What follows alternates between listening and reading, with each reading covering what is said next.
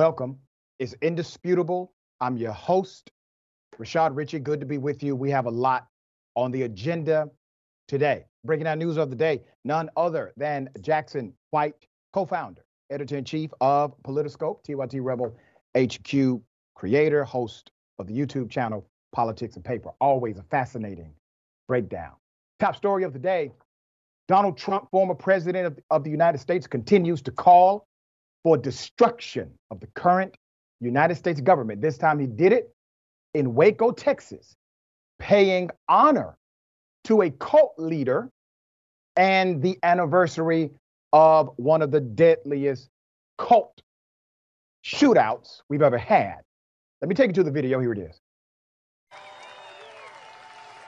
Either the deep state destroys America or we destroy the deep state. That's the way it's got to be. We're at a very pivotal point in our country.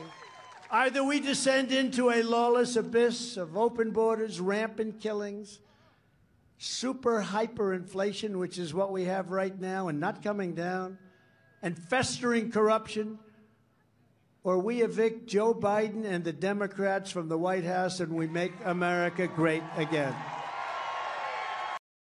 I'm going to get into some important context that must be highlighted, but let me say this first.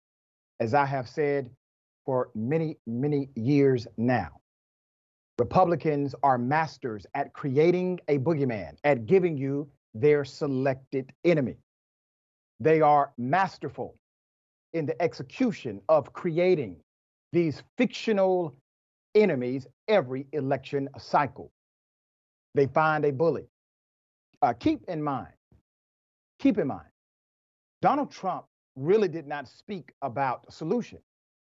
He talked about what he has determined to be enemies.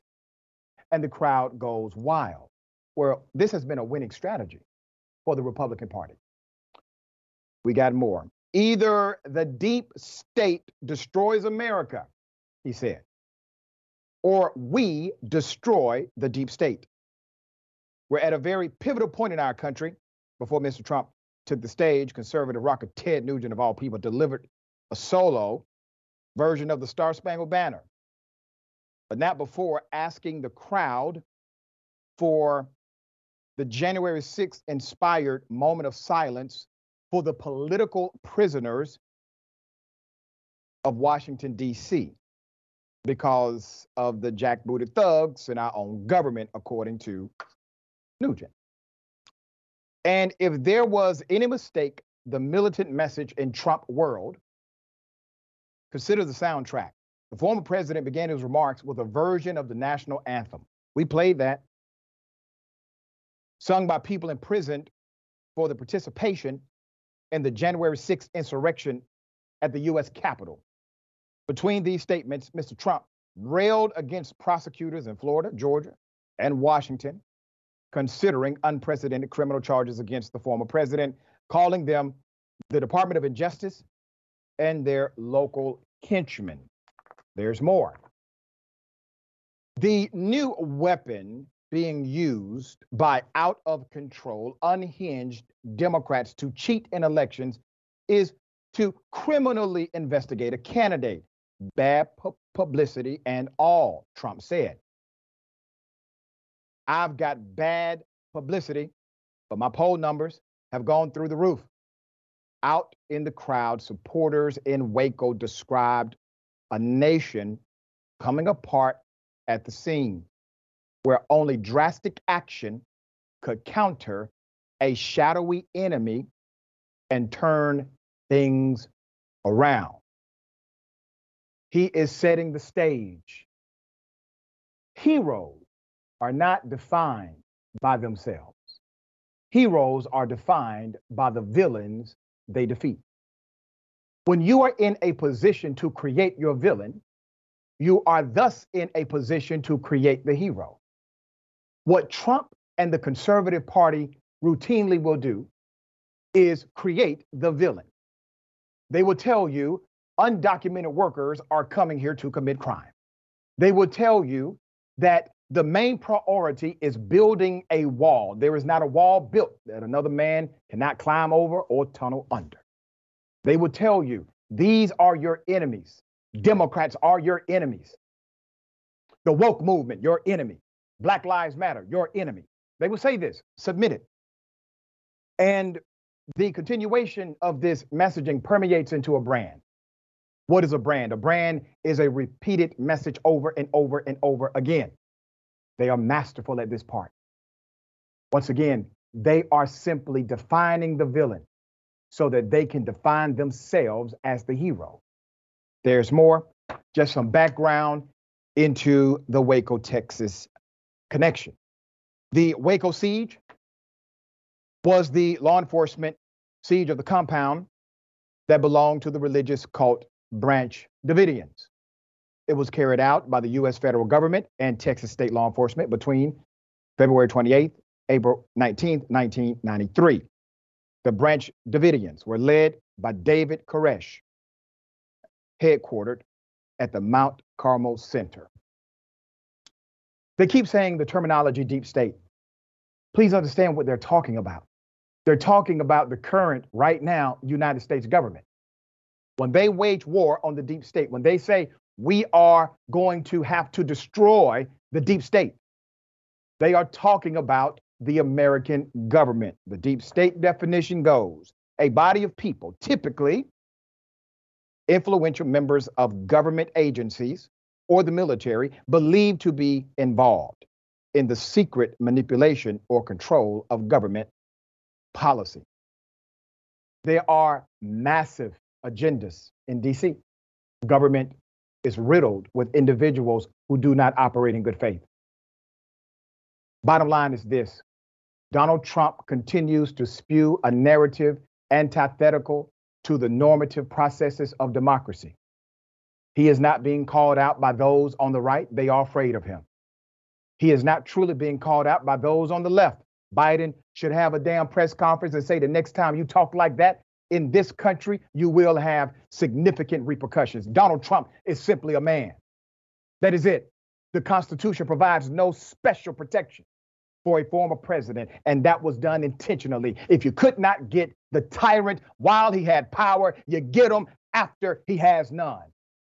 Still, this country has figured out a way to indict uh, everybody up and down the equator, frivolous charges, nonviolent offenses, but they can't figure out how to indict a lawless con artist like Donald Trump.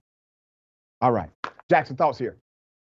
It's been rather fascinating to watch the Republican establishment's inability, or maybe a better word is refusal, to truly stand up to Donald Trump in any type of meaningful way. And the reason that that's important is because we all know how they feel about him, because he's taken away the Republican establishment's ability to really guide the base in any type of meaningful way. Um, Ron DeSantis is his biggest competition, yet he has yet to announce. There's a good chance he won't because the laws in Florida have to be changed or he's going to have to drop out of office. That really would not be a good career move for him. And yet, despite that fact, Donald Trump has filed a lawsuit against his campaign. He's rather effectively attacked Ron DeSantis on his record against Social Security and Medicare.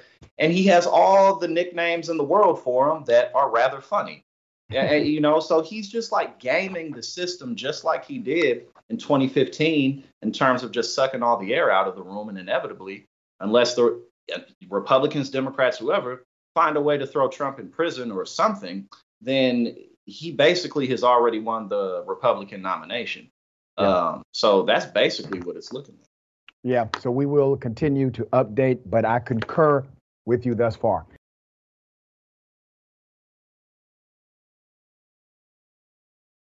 Officials, they had to return $40,000, but it took them a long time to do it. A black business owner suffered because of this. Uh, let me put the picture up for a Mass. You're looking at Jerry Johnson, a North Carolina small business owner, has finally been returned his money, $39,000, after Arizona police seized his money by force roughly 21 months ago. Johnson's struggle began when he took a flight in an effort to save his small trucking business. Here's the video. They had the brand that I like. I like that ISX motor. I love it. It was one of them reactions where I needed to go get this thing. When he stepped off the plane in Phoenix, Arizona to pick up his luggage, Jerry was confronted by law enforcement. And he pulled out his badge and he said, uh, May I see your ID? I passed him my ID. He asked me, Was I carrying any drugs? I told him no. He asked me, Was I carrying any large sums of money? I said yes. Yeah, he had a large sum of money. It is not statutorily illegal to carry a large sum of money. There's more. The police then checked his luggage. They found $39,500 and began to make assumptions. Uh, even though Johnson was not charged, I need you to hear this. He was not charged with a crime. Police confiscated his money under something we have discussed on this program before civil forfeiture law. They accused Johnson, who has a registered business and a trucking license, of earning the money from illicit drug sales. The police claimed the money smelled like marijuana and made him sign over his money to them. Johnson attempted to take legal action following the event, but here's what happened. Johnson fought to get his money back from the state, but his first obstacle came from the Maricopa County Superior Court judge who ruled after a 2021 hearing that he could not prove the money was not from illegal activity. There's more. Let's put it up. Here's the picture of the ruling. All right. Johnson then sought uh, help from the Virginia based nonprofit, the Institute for Justice, who helped him file an appeal. Then, in a recent ruling, the higher court ruled in his favor in May 2022, concluding that the county superior court violated his due process rights. The appellate court then sent the cash back to the lower court for review. They sent the case back the, to the lower court for review. But now the state has requested the case be dismissed, returning Johnson's funds in mid March. Upon reclaiming his funds, Johnson had this to say, and I quote It's a blessing to finally have my savings back so that I can invest it in my business, Johnson said in the statement. That the government could take my money, never charge me with a crime, but hold onto my savings for so long is outrageous. It created a tremendous financial burden for me and my family. And there were a lot of business opportunities I've missed out on because that money was just sitting in a government account. However, after two and a half years of devastating psychological and monetary damage, the situation still doesn't feel right. Attorneys from the Institute for Justice said the state refuses to pay his attorney fees and the interest at Arizona's statutory rate for judgment. They said it also needs to make Johnson whole. They said they need to make Johnson whole, whole for business opportunities that he missed because his money was taken. Okay. So here's the thing we've talked about this um, civil forfeiture law before. It is an insane law. There was one individual who we talked about right here on Indisputable about him being pulled over. They decided to just take his money because the cop didn't like him and he had to go through a process of trying to get his money back. Never was charged with a crime. And when he got his money back, they were able to take some ridiculous fee before returning his money. It is an insane law. And yes, it does violate due process. There is no charge, there is, is no opportunity to uh, engage in a legal process or to confront your accusers. All of these things are within the context of due process. So, how are they getting away with it? Well, typically they get away with it because Many people do not challenge it. Now, for 39,000 plus, you're challenging that until there's no challenge left. But keep in mind, some people have 100, maybe 500, maybe 1,000, 2,000. We also saw this in the state of Georgia. Same thing. So, how far does this go? where police departments are engaged in this kind of forfeiture, where they will literally make you sign over your money without due process. All right, Jackson, thoughts here.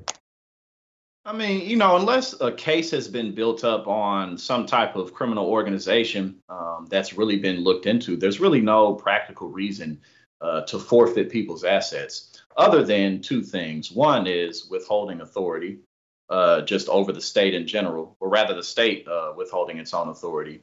And then also just a way to gather collateral for different types of exchanges or different types of deals or, you know, whatever it is that they may need to do. Uh, resources are taken, not just in cash, but, you know, in all types of assets. And so, you know, it, there's no real, again, the practicality is nowhere to be seen you know, it's not like, hey, is this from drug sales? No, it's not. Okay, we're just going to take it anyway, and then we're going to keep it for over a year um, as if you know it's against the law to give people's money back. But it's set up that way again so that they can maintain authority yep. and they got collateral on deck. So it's really no uh, more complicated than that. That's right. All right, we will follow this story. I do see a lawsuit in the future for uh, the state of Arizona.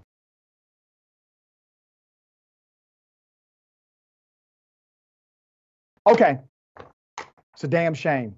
A damn shame. A cop shoots another person, that person has a friend, that friend gets charged with murder, not the cop, and then gets over sentenced at that. Let me first bring you this video. Here it is.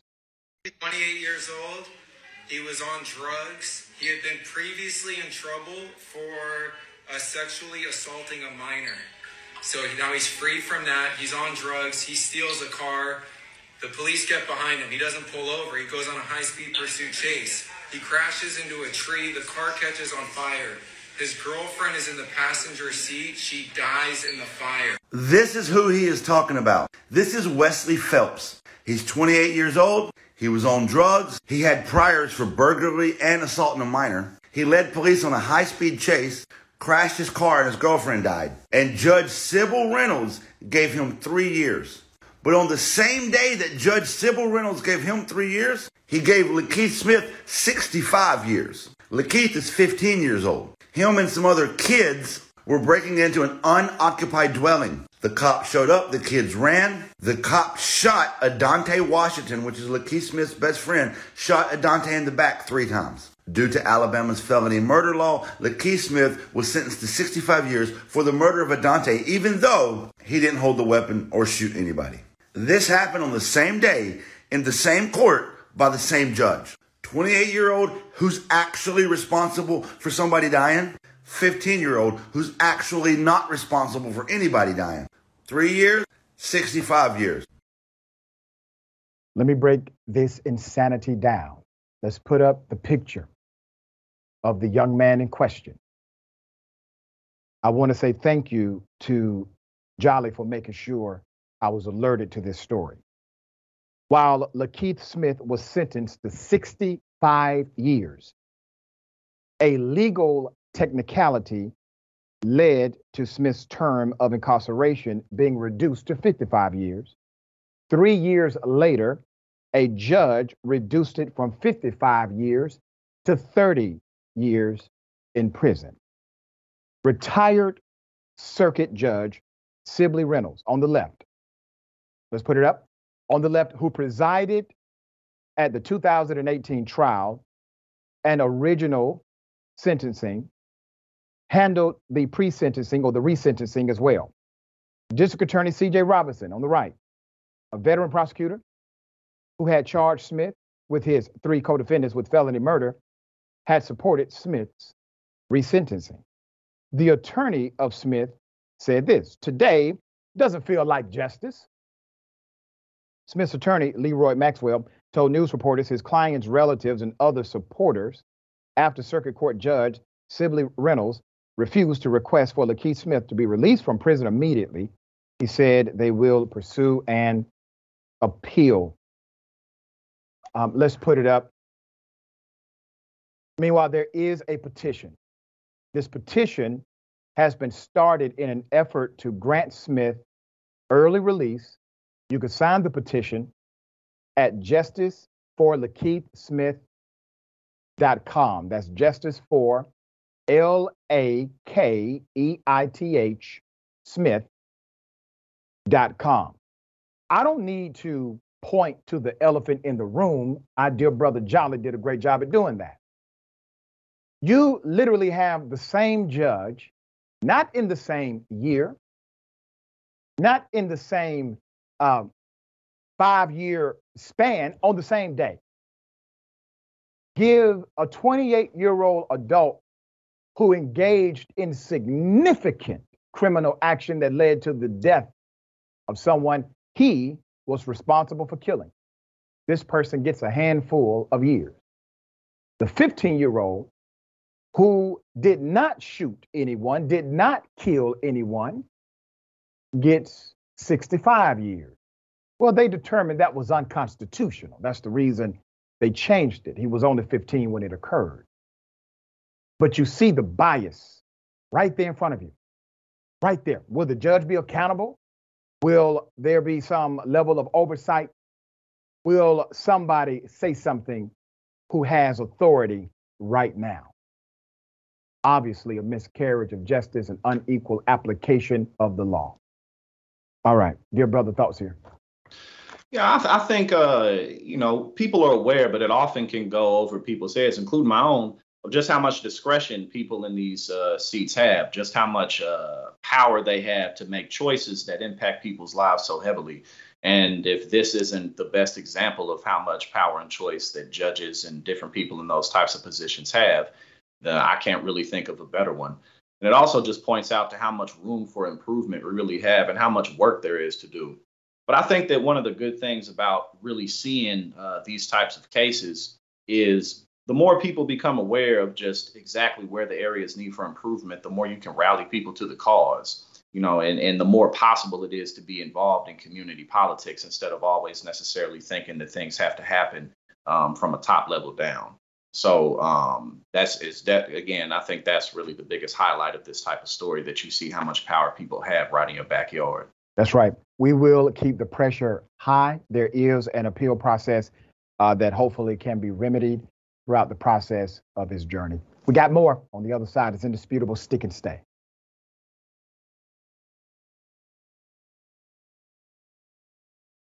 All right, welcome back. We have a lot of show left. Let me read some of these amazing comments. Next T1T reporter says, creating a boogeyman creates fear. Fear is a powerful motivator. It drives people to the polls and drives them to do things a sensible person would not do. Right. They are being radicalized. It is a process of indoctrination. Democracy for sale. The money smelled like marijuana has to be one of the most dumb excuses I've ever heard from these coward ass thieves. Yeah. Lovable Lincoln. Oh my God, that's insane. Lock up that guy for killing his girlfriend. Let the poor 15 year old out of prison.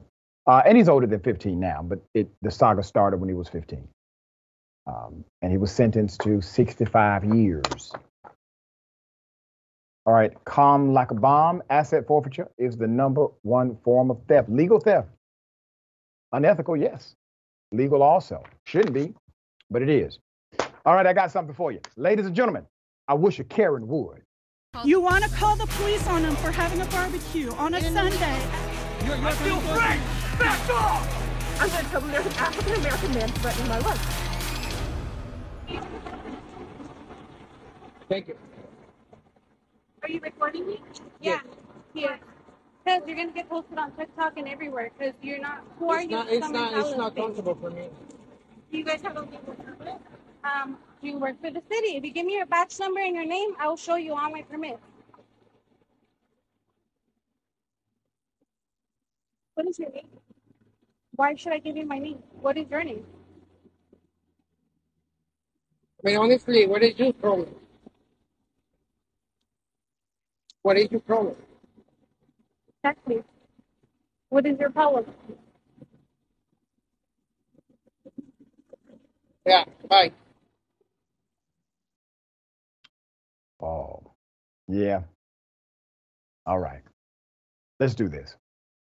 Let's put up that picture for mass um, of the Karens. There you go. Uh, they are literally the same person. Okay. According to the uploader and one of the vendors, Rosie, Karen was asking them to leave because this is, and I quote, her neighborhood and they don't like stands like this. okay. Rosie even alleged the Karen's husband had paid for tacos.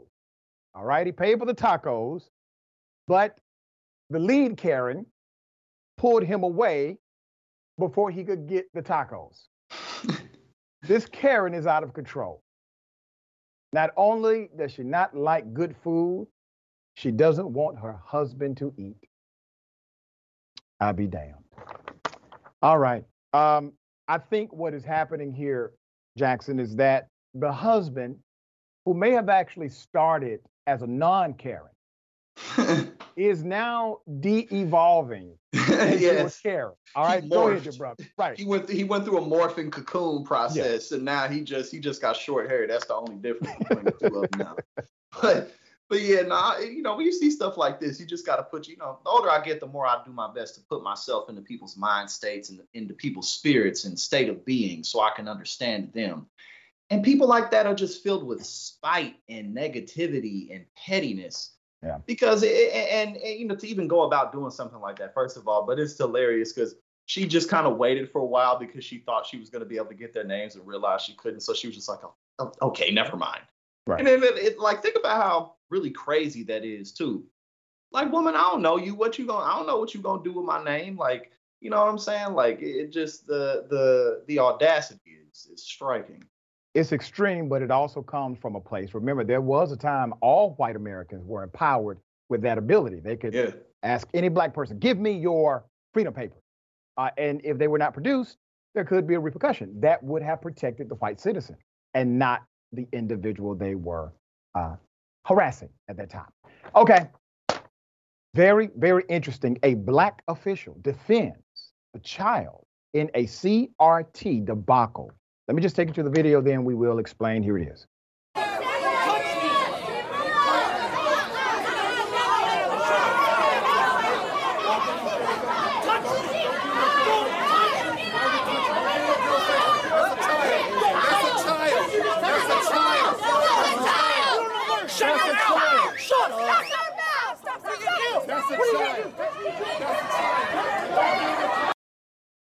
Damn shame. Put up the picture full mass.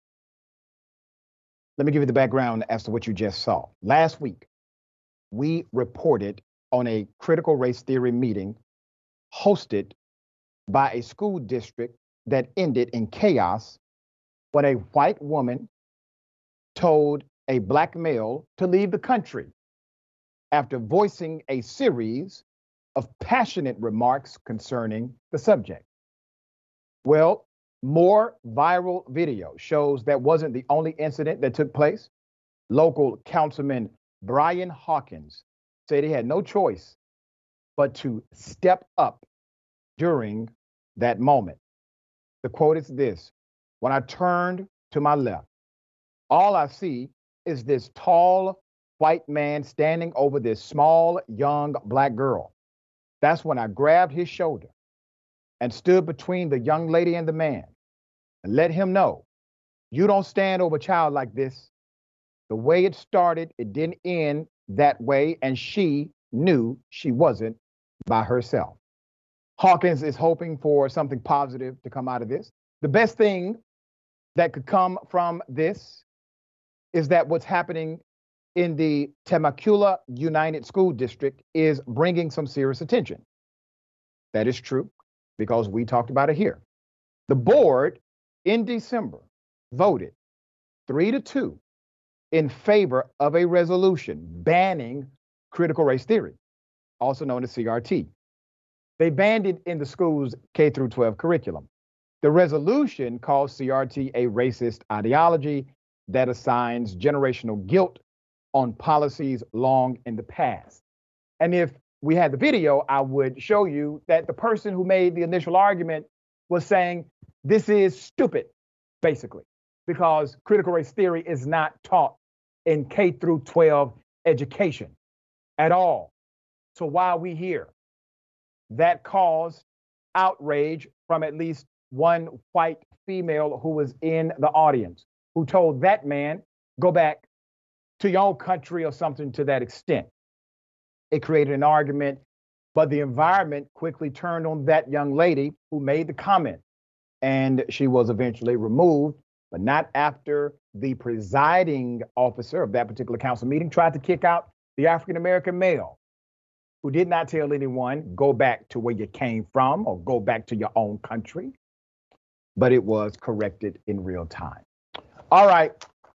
Once again, debates over nothing, enemies being created so that they can define the heroes. Dear brother, there is no CRT taught in K through 12 education. Well, and you know, just think about how outrageously childish it is to just not even want to see uh, any remnants of uh, what happened in the past. Um, you know, any examples of what people went through it in, during a certain time, even if it's uh, fiction novels that depict uh, what life was like during the time of slavery or during the time of segregation, whatever it may be. Uh, how just ridiculous it is and childish it is to want to shun that out of out of your mind completely that that's what you're so worried about your kids feeling when you're the one who feels it. And then, um, other than that, what we just watched of that man was a man desperately seeking to escape his own mediocrity mm. and much, much to prove to himself. And in that moment, he had a shot.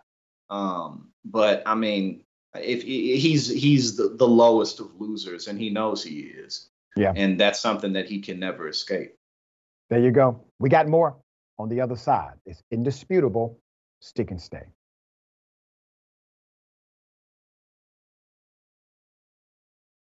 All right, welcome back. A lot of show left. Let me remind everyone if you miss Indisputable Live, don't fret. You can always catch us on virtually any podcast platform.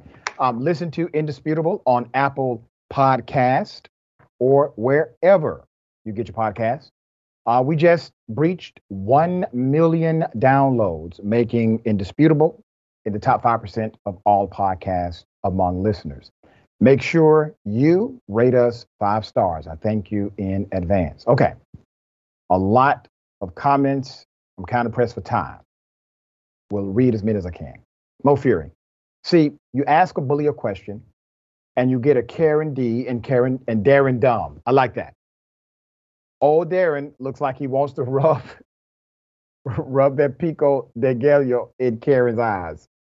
Yeah. All right, cheesecake brownie. What does history do? Makes us feel guilty about the crap our ancestors have done in the past. This is how we learn not to repeat it. Give me a break. Just watching this makes me feel guilty. And this is the thing it is not about guilt. They're not forced to feel guilty. They don't want to be uncomfortable. Because if you felt guilty, you try to actually respond in a way that shows remorse. Okay? So it's about comfort, not guilt.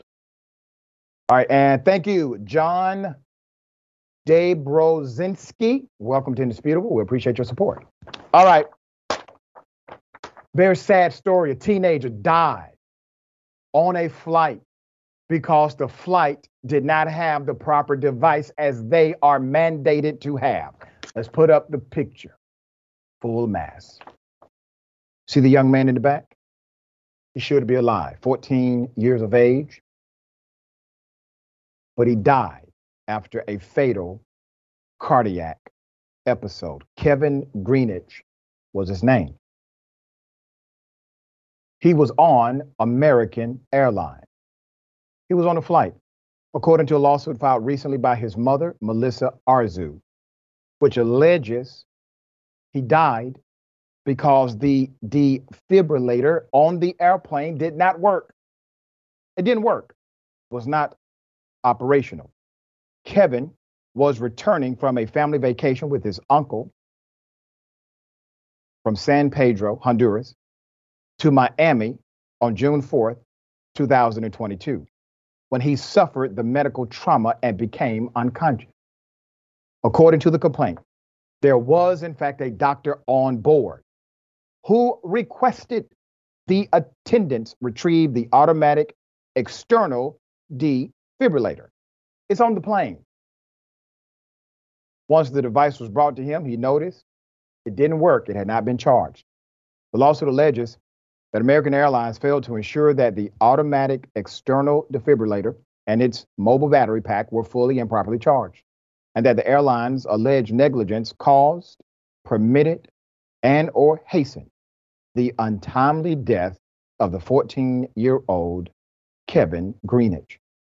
It also alleges that the airline failed to train its workers with basic resuscitation technique and causing, permitting, or allowing the mobile battery pack to drain down to no power, thereby causing the automatic external defibrillator to stop working.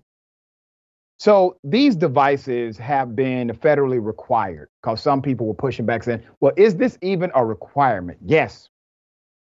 Uh, so these devices have been federally required on all passenger aircraft since 2004 and American Airlines became the first U.S. commercial airline to put it on its planes in 1997 and to train its flight attendants to use them. They are considered no go items, meaning that if you are missing or if it is inoperative, the plane is a no go. You cannot take off. That's according to the Federal Aviation Administration. In a statement to Insider, an American Airlines spokesperson said the carrier was reviewing details of the lawsuit. Our thoughts are with Mr. Greenidge, and his loved ones, the airline said. All right, let's let's be very clear here, okay? Uh, this is one of the most avoidable tragedies that could have happened. You're on a plane, you have a child with you. Child has a cardiac issue. Okay, there's a doctor here. There's a device here. It is mandated. It is not powered up. Why? Negligence, obviously. And then the staff, according to the lawsuit, they were not really aware of how to resuscitate anyone. Once again, another directive of training. This is the reason why training is important. Because if you decide to relax protocols and standards that are mandated in order to ensure the safety of those around you, it could lead to death or severe injury. How did this happen? It did not happen just because of one day. This is a protocol issue. This is a management to upper management issue. A 14 year old is dead. Negligence is at play, obviously. But when it gets to a point of being grossly negligent, you now have to start talking about criminal actions. All right. Jackson, thoughts here. Yeah, 100%. I mean, American Airlines is far too large and far too utilized by uh, the public commons, by the people of the United States, for there not to be harsh consequences for this in some type of way that really sticks it. Because, um, as you pointed out, this isn't just negligence, it's extreme negligence. This isn't something that, oh, well, we accidentally forgot to charge it. These types of things uh, plain and simply should absolutely never happen under any circumstance, especially when you have all the resources at your disposal for things like this to never happen under any circumstances, or even to have backup defibrillators, whatever that may be. Yep. Um, but again, uh, people being cheap and people being lazy, uh, when you have great power over society, uh, whether that be resources, services, whatever, leads to things like this. Yeah, we will continue to follow this story. The policy has to be followed. And whoever or whatever was involved in this must be exposed so that we don't have situations like this moving forward. That 14 year old child should be alive, period.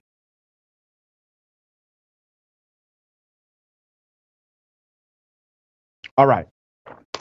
A lawsuit claims coercion and racism at a barbecue chain this is a hell of a story. Let me put up the picture for a mask, give you the background to this. A South Carolina barbecue chain known for its pro segregation stance in a landmark 1960s case and its embrace of the Confederate flag in 2000 is facing allegation of racism and sexual harassment by the fired general manager of one of his restaurants. Okay. This is according to a lawsuit filed last week. A black woman who worked at a Maurice's Piggy Park barbecue loca- location in Columbia. The man who ran it, general manager Jeff Harrison, coerced her early last year into a sexual relationship and promises of a raise, which he paid. She says she quit after he grew irate and more threatening when she rebuffed his additional sexual advances. The Associated Press isn't naming the woman because she is an alleged victim of sexual abuse, and we agree. In a separate lawsuit brought last month, Damian Wooden, another black former employee, Wooden contends that Harrison left him racist voicemails, including slurs and threatening to break his jaw after he told Harrison to stop calling and harassing the female employee who quit. The lawsuits, which seek undisclosed damages, accuse the company of negligent supervision and accuse Harrison of intentionally inflicting emotional distress, assault, and battery. This is a statement from the company. A company receptionist told the AP that Maurice's Piggy Park Barbecue had no comment. Its president, Lloyd Bessinger, told ABC Columbia News that the company does not condone or accept any sexual or racial behavior. When I heard of Mr. Harrison's behavior, I fired him uh, imminently, Bessinger said in a statement. We are a local family business that supports the community by providing jobs and great barbecue for 60 years. The company's problematic history. It started, let's go to 1964. In 1964, a waitress at a Piggy Park drive in refused to take two black customers' order. Owner Maurice Bessinger justified his refusal to serve black customers inside his stores, conveyed through window signs based on his religious opposition to racial integration. In 2000, Bessinger opposed the South Carolina legislature's removal of the Confederate flag from the dome of the state capitol by flying it outside of all of his restaurants. Okay. so this is the reason the manager believed, hey, I can do these bigoted and racist and sexist things because my boss is one. That is likely the ideology of the management who engaged in this kind of behavior allegedly. but we shall see. Because at this point, you have two lawsuits. They are congruent in nature. You may have more, especially, especially if this individual was involved in managing others. You may have many more lawsuits. Uh, as far as I'm concerned, the response from this particular agency, wholly inappropriate, does not speak to the issue at hand uh, and does not address the culture that we understand historically exists. All right, Jackson, thoughts here. Yeah, that uh, definitely is an example of just uh, company culture that festers within any environment and the type of people it attracts and how it enables uh, any employee, whether it's low level or management, to take advantage. And uh, the lawsuit is 100% correct, just in terms of his behavior being uh, purposefully uh, emotionally sadistic, going after people and getting a kick out of them being uncomfortable, especially uh, when it comes to uh, the woman he coerced into having sex with him. Because, you know, when men do things like that, obviously it's about power, it's about yep. feeding your ego, feeling like you're in a position of control, because it's not as if men can't just go somewhere and pay for sex in a variety of ways um, or just get on a date nap and be a decent. There's so many options. Um, so that's not about sex. Uh, right. So this guy clearly is just really a, a rotten individual um, who deserves any type of negative attention that's coming his way. Yeah. So we shall follow it. All right. We got more on the other side. It's indisputable. Stick and stay.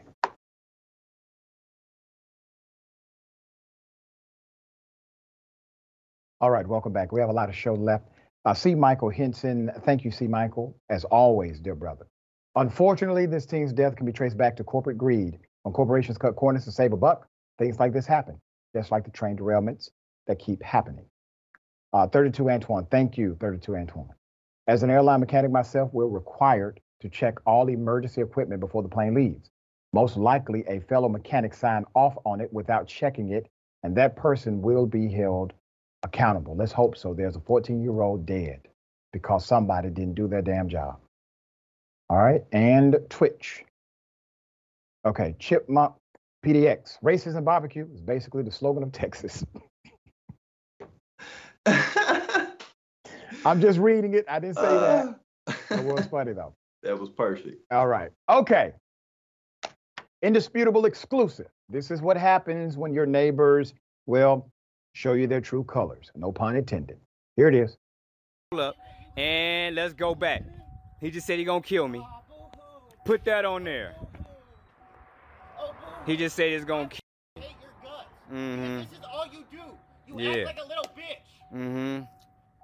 Uh-huh. That's what you are. I would Right. Like I said. No, you called me twice. You slide. Tell me, I got black friends. I didn't mean to say that. I didn't mean to call you that. Uh-huh, right. Mm-hmm. I dare you to come over this line. I'll show you what that be like. Real talk. Oh, his wife just admitted this is the tree that the hell they let fall and didn't even fix the gate. we can get you on YouTube right now. Go ahead, Karen. Go ahead, Karen. Go ahead. Instead of yelling for your dog Tell the people how many times you called me. Take it inside. Tell the people how many times you called me nigga. Yes, you did. No, I did not. You told me to shut the. Didn't you tell me that? No, what I'm saying. One of these days I will knock your ass. Yeah. All you gotta do is cross the line and you can get that. All you gotta do is cross the line and you can get that. Not one of these days, today. Today. Go get your gun. Your gun that you showed me. That gun that you showed me. That gun that you showed me. You coward. What gun? Shut up, you coward. What gun? You coward. No, I'm talking about the gun you showed me the first day you moved over here. Yeah, that's that Karen shit. I hope y'all get all of this. All righty, let's go ahead and dig into the background. Let's put the picture up full mass. What in the hell was happening? I will be happy to explain. 53 year old Daryl Theus brought, excuse me, bought his home in California three years ago. To spend his days in retirement was his idea. However, he was harassed by his neighbor following a dispute over their respective trees. It's about trees. About a year ago, his neighbors rented the house next door. Daryl said the neighbors were a little messy. They didn't clean up after their dog, and they let a tree that fell down sit for months after it broke their shared fence, according to him. Despite the mess, Daryl said he thought the neighbor named Chris was generally cool. Then in conversation, Chris let the N word slip twice, Daryl said. Daryl says he warned Chris the language was inappropriate and thought that was the end of it. Next, he says, when Chris lectured Daryl about cutting down cypress trees on his property, Daryl says Chris told him to shut the up. Daryl recounted their initial dispute. Here's a quote. He said they were protected Joshua trees like he was a conservationist. I said, no, they're not Joshua trees. He said, I need to go get permission from the city. I trimmed one below the roof and it fell down. They were slamming against the house, causing damage. The wind was 10, 20 miles per hour. Then he said, I need to be careful. I got friends. All right, let's put it up. Dale showed indisputable other cypress trees in his neighborhood. The wind blew them down as well. The California Highway Patrol issued high wind advisories for motorists last month. Daryl's wife, Jackie Thea, says she warned Daryl. She didn't trust the neighbor when she heard him use the N word for the first time. Wise advice. After not speaking for about a year, the latest incident occurred when Daryl was washing his car Saturday morning at about 11 a.m. Here's Daryl with his daughter. All right. Daryl says he decided to play some music while he worked. The noise set off Chris, who stormed out to complain. In the video, Chris' wife affirms she called Daryl the N word. Here's Daryl's wife, Jackie, who heard the altercation. Here's what she said, and I quote I didn't hear the wife outside, but I did hear him say it when we were going to Fatburger in Bakersfield. I was listening on the car Bluetooth and heard him use the N word. I always told Daryl it's not about color, race, or nationality. It's about how you give respect. And he wasn't, and he wasn't cool from the jump. Daryl couldn't believe a man half his age would speak to him so disrespectfully. Daryl said he doesn't want anything bad to happen to Chris or police to get involved, but hopes his story will shed light on discrimination in neighborhood. All right. Interesting dynamic. So it seems to me the wife was right, Jackson, in the beginning. She said, listen, you may say he's cool, but I'm telling you, he is not. Yeah, she she caught a vibe, you know what I'm saying, and that's Right. why every man should only deal with good women, you know what I'm saying, and be There a good man to attract those good women. But th- th- these people, the, the neighbors, are like the just you know sloppy, good for nothing, lazy slobs who become irate anytime they have to do anything other than nothing whatsoever. Like th- they just let the tree hang out in the yard like nothing happened. And then my man, he- people always kill me when they go about things like this. Like if you're being recorded, you should probably just stop talking or go inside. But I mean, the escalation just literally didn't end. Like he came up, he was talking about guns. He came up, and then when he got accused of saying the N word, he started screaming. Then my man started taking his clothes off. Like I don't really, I mean, I don't know what that was gonna accomplish, but apparently it was gonna do something. And now we making fun of him right here on Indisputable. So that- that's what it did for him. That's right. That's exactly what it accomplished. Don't matter. Say it one more time. Like none. Don't matter. It don't. No. Who matter? Yeah, y'all skulls are thicker. Okay. Your baby's different. Okay. Y'all are not us. Okay. Who matters? White power matter? You say? Look at this bitch. Like that. Hey yo. And you tried to. No, I didn't. No, I didn't. Ew.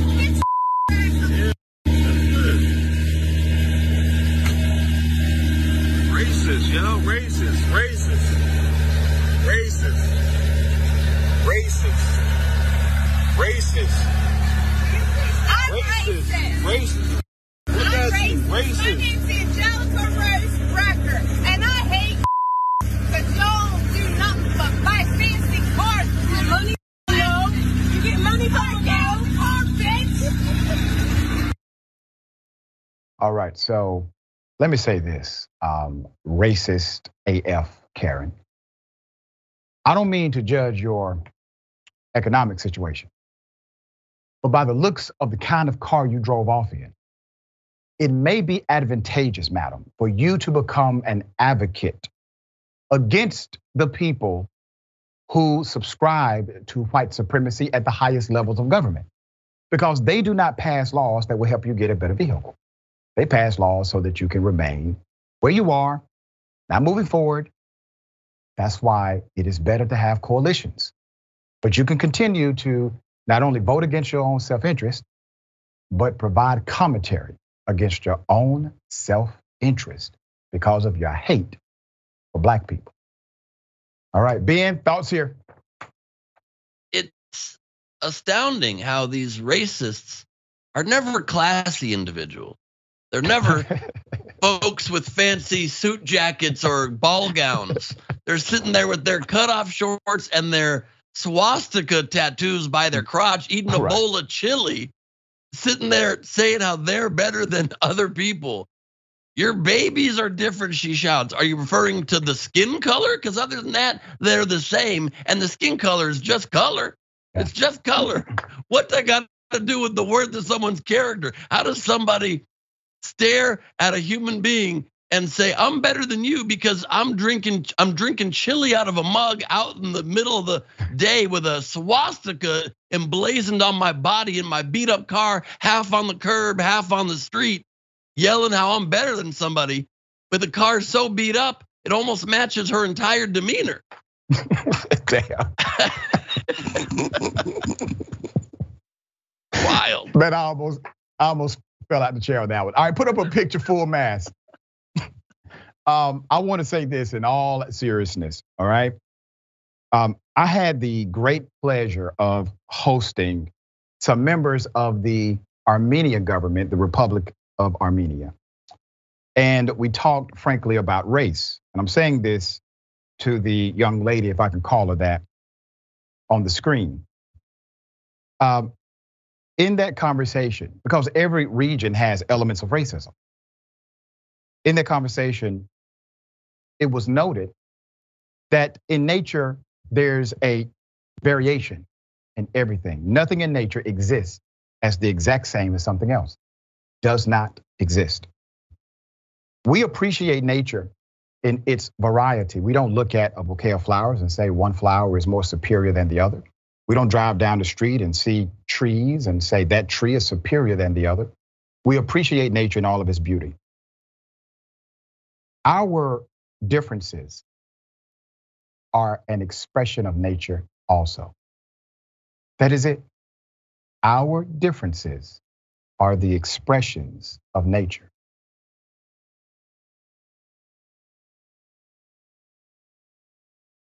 Okay.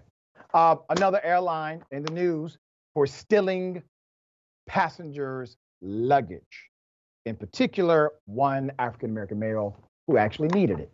So let's put up the pictures for a mass here because you can clearly see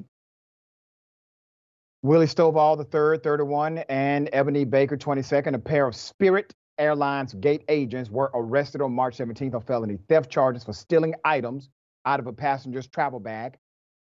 He left it accidentally, okay? He left it on the counter. That's where he left it. Before he boarded the flight, he left it on the counter. He knew right away that he left it. He informed individuals ASAP, okay? This was a flight to Los Angeles. And the gate agents took part in this criminal act. The other two agents remained at large, who remain at large. Beasley, 22, and Mitchell, 30, will face the same charges once they are apprehended. Uh, let's put up the victim. They were caught going through his luggage, Keon Brooks, personal property, on February 19th.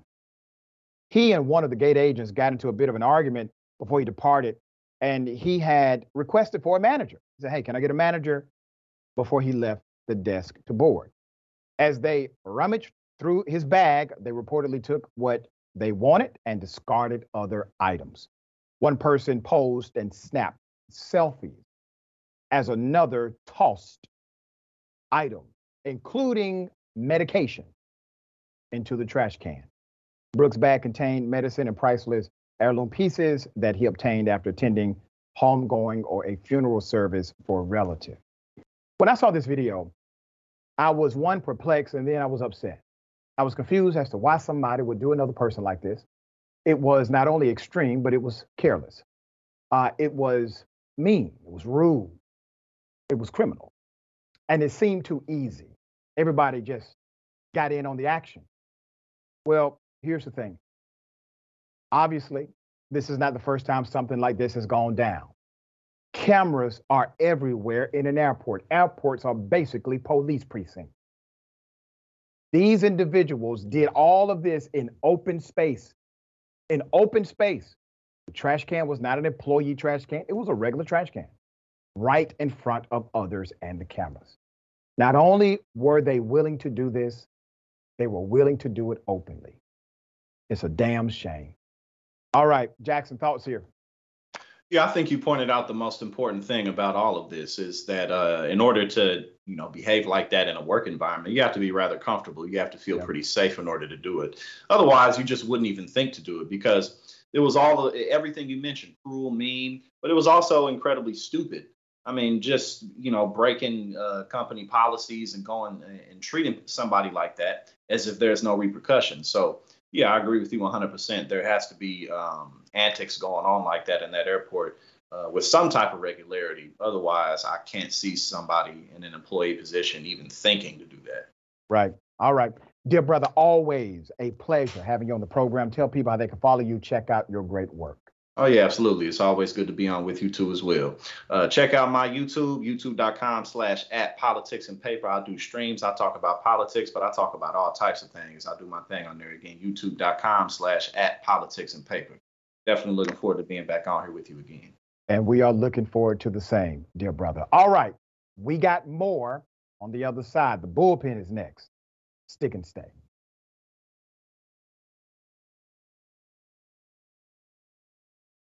All right, welcome back. We have a lot of comments. Let me read as many as I can. I appreciate you all in advance. All right. Um, interesting. Okay.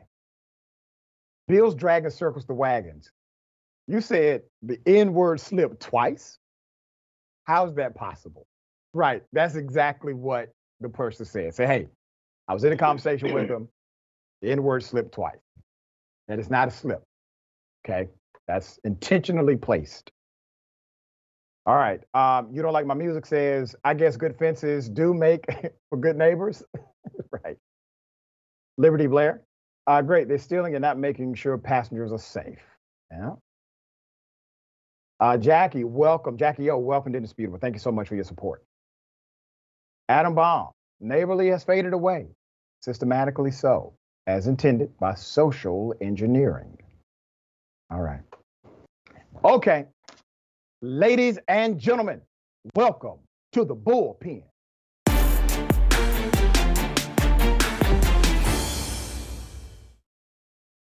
We have conservative, former congressional candidate, Mr. Joe Collins III. Good day, sir. Welcome back to Indisputable. How are you? Man, I'm doing very well. Good to be here. Good to see you again, my brother. Always good to see you, brother. Even though we are politically opposite in many ways, you do try to bring your party, the conservative party, uh, to some realizations they may not readily see. So I respect you for that. Today, we're going to chop it up about Donald Trump and the potential indictment. I don't know what you believe or think about this issue. I will allow you to give us your sentiment and then opine. Uh, well, uh, when it comes to this Donald Trump indictment, this one specifically, uh, as much as I don't agree with the with the merits of the case, I don't think that this this this DA should have brought it. And the reason why is because once you say that you're going to indict Trump, or going to go after Trump, it allows an opportunity to use that to raise his profile in the media and you know increase his fundraising.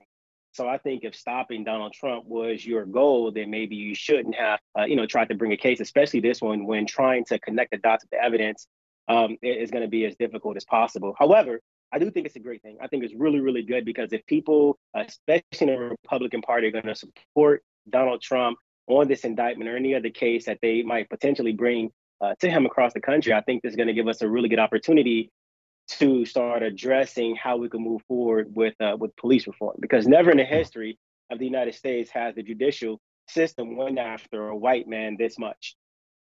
Let me ask you this question. I think it's really interesting what you just laid out here. Do you believe what Trump did was illegal?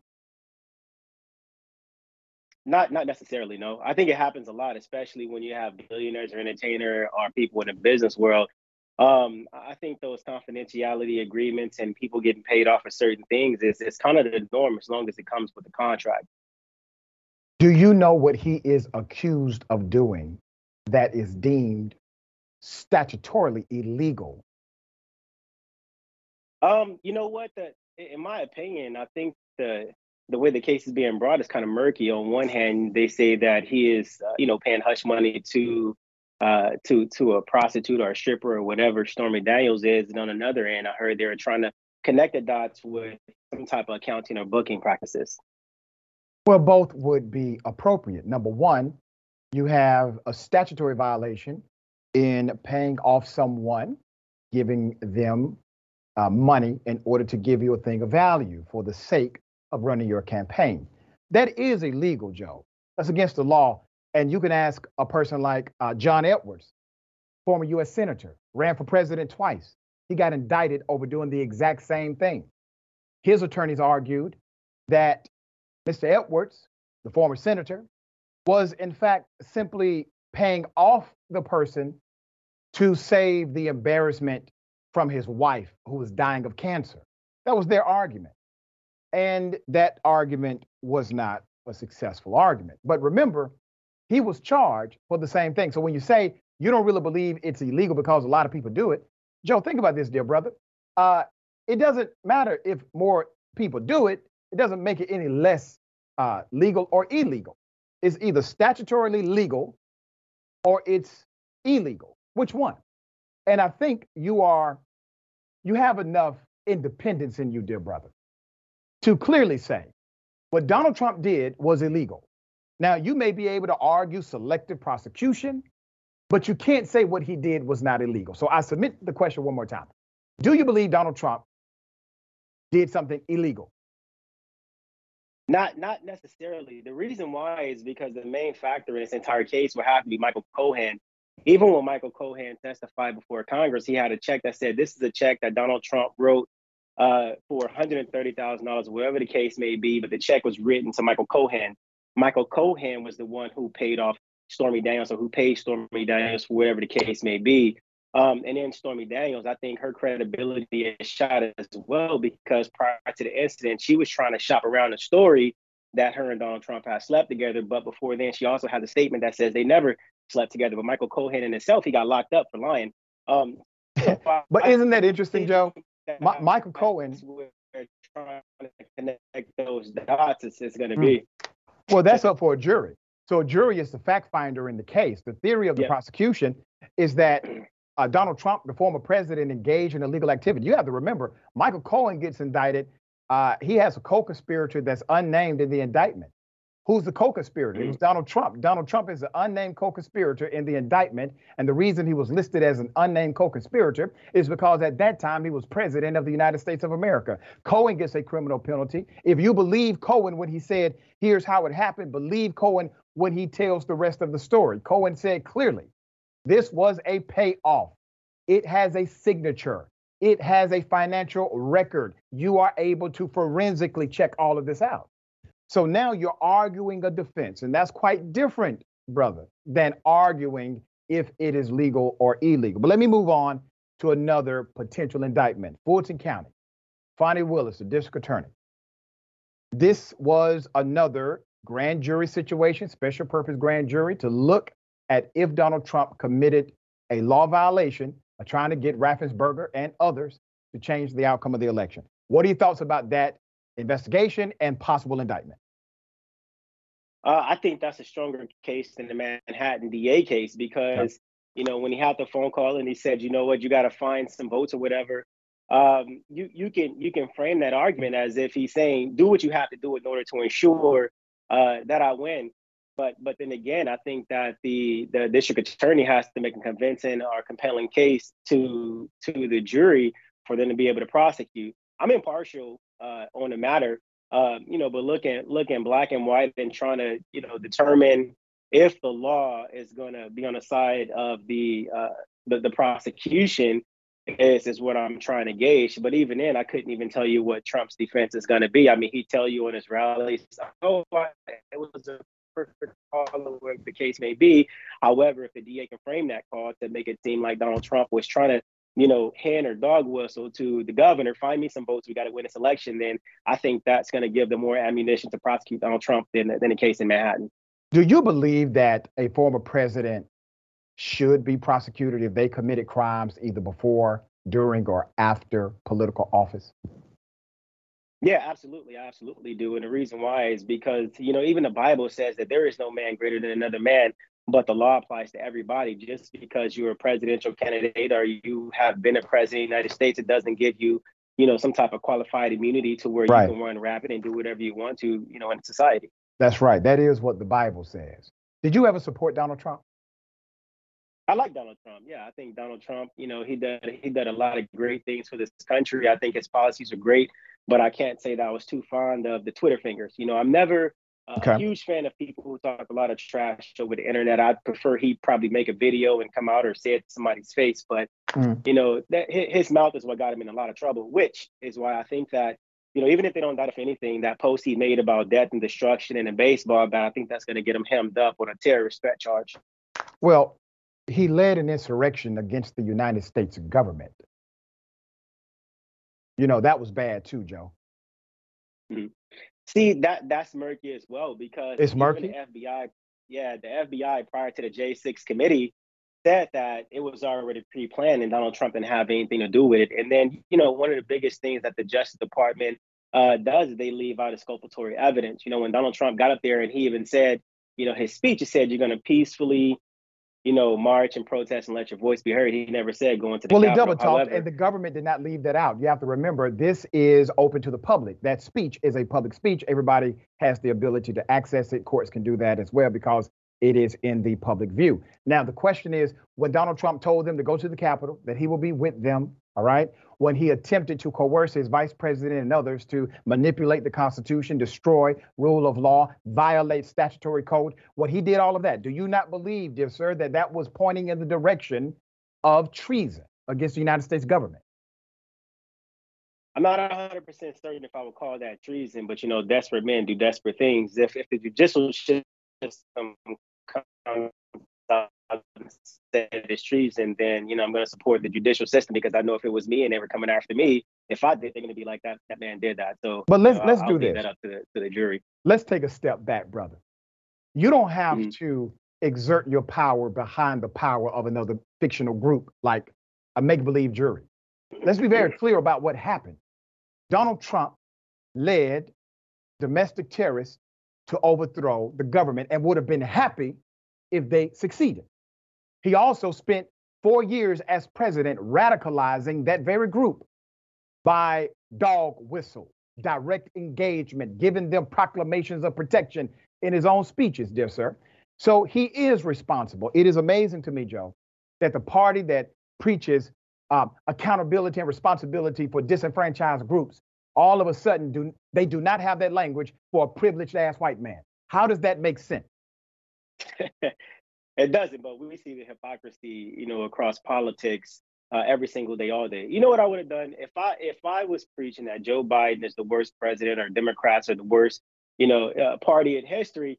I would have accepted that L and let the American public see. And I've been pointed out. See, I told you. See, I told you. But you know, everybody doesn't think the same. But Um, let's let's talk about that. Let's talk about the policies because under Donald Trump, you have a record deficit.